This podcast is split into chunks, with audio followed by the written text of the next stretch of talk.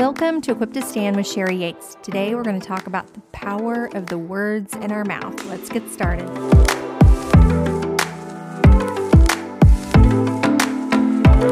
Friends, I am so thankful you chose to join me today. You know, I battle over my words. I'm one of those people. So this week I was just reading Proverbs 18, and it's like wise words are like deep waters, wisdom flows from the wise like a bubbling brook. Like, I want to be like that. But guess what? Um, fools have no interest in understanding. They only want to air their own opinion. And I can only think, like, oh, I fit into that category so well. What about you? Fools' words get them into constant quarrels. They are asking for a beating. Uh, I feel like, you know, are my words foolish? The mouths of fools are their ruin. They trap themselves with their lips. Yikes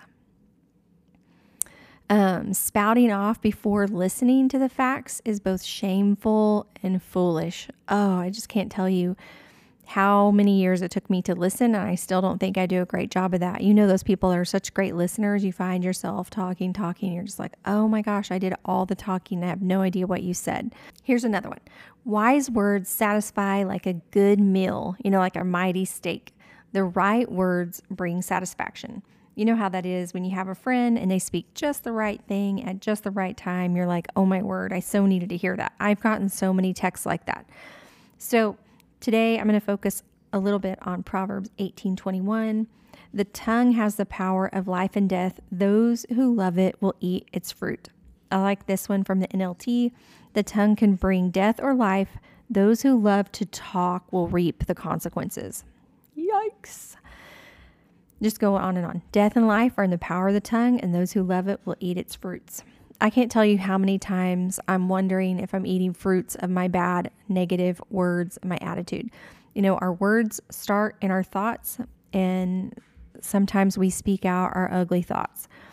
I like what James says, James 3. Like, just take a look and read 1 through 11 ish.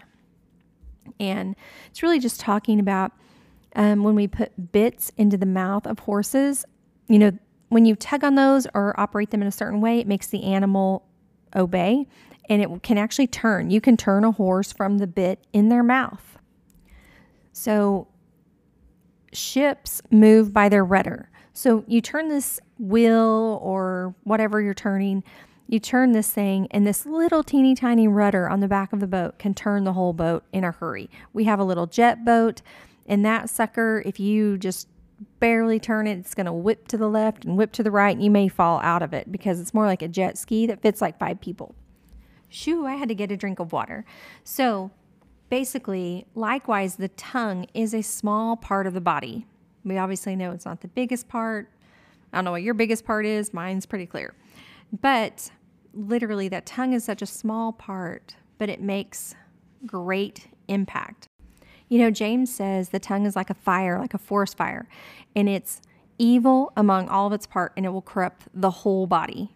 You need to read these scriptures. It can actually set your life on fire, like from the pit of hell. And sometimes I look at my life and I think, did my words ignite or start this spark? Let me tell you, God is not too far from you. He's not far away. Just repent quickly. If your words have hurt or condemned someone or even hurt yourself or your own family members, just ask the Lord for forgiveness and know that He does forgive you, that He's already forgiven you. From the east to the west, it is removed. So, towards the end of James 3, it says, With the tongue we praise the Lord, and with it we curse human beings. You know, my daughter came downstairs when she was pretty young and she said, isn't that amazing that the same tool can be used to praise God and curse, but God still loves our praises? God is good. He loves us so much. He has equipped us to control our tongue, to steer our rudder well. I just want to encourage you before it's too late, before you end up eating something that tastes bitter and you don't want to eat what you've sown into your own life, to just, first of all, take your thoughts captive so that those words can't come out of your mouth. And second of all, let's just repent quickly for the words that we speak that don't align with the truth. And I need to do that even right now. So let's do that together. Father, we just repent right now for speaking words of negativity, circumstance, facts. I repent, Lord, for tearing down and not building up. And Father, I pray thanksgiving that you've forgiven me, you've forgiven us. You have taken care of it already. Thank you that Jesus paid the price for the forgiveness. And I don't want to take that for granted. I want to live a holy, set apart life with you, Father.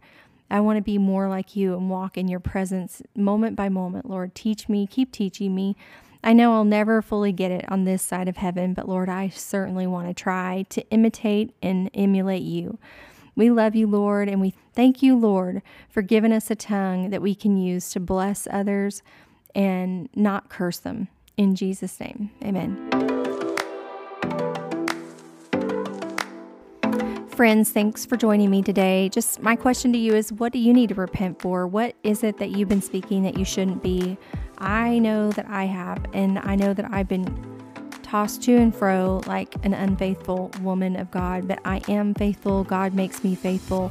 I do have this carnal nature nature that I have to continue to suppress and overcome but Jesus has done it already. He's equipped us to do everything we need to here. Just continue to get back up when you fall down and thank the Lord that you can, that you can rise again, dust yourself off, and walk with Him step by step, moment by moment. I love you all. Have a great week, and I'd love to pray for you. I'd love to hear from you. If you want to leave me a message on my Facebook or on my blog, wherever, it'd be great. I'd love to hear from you. Make it a great week.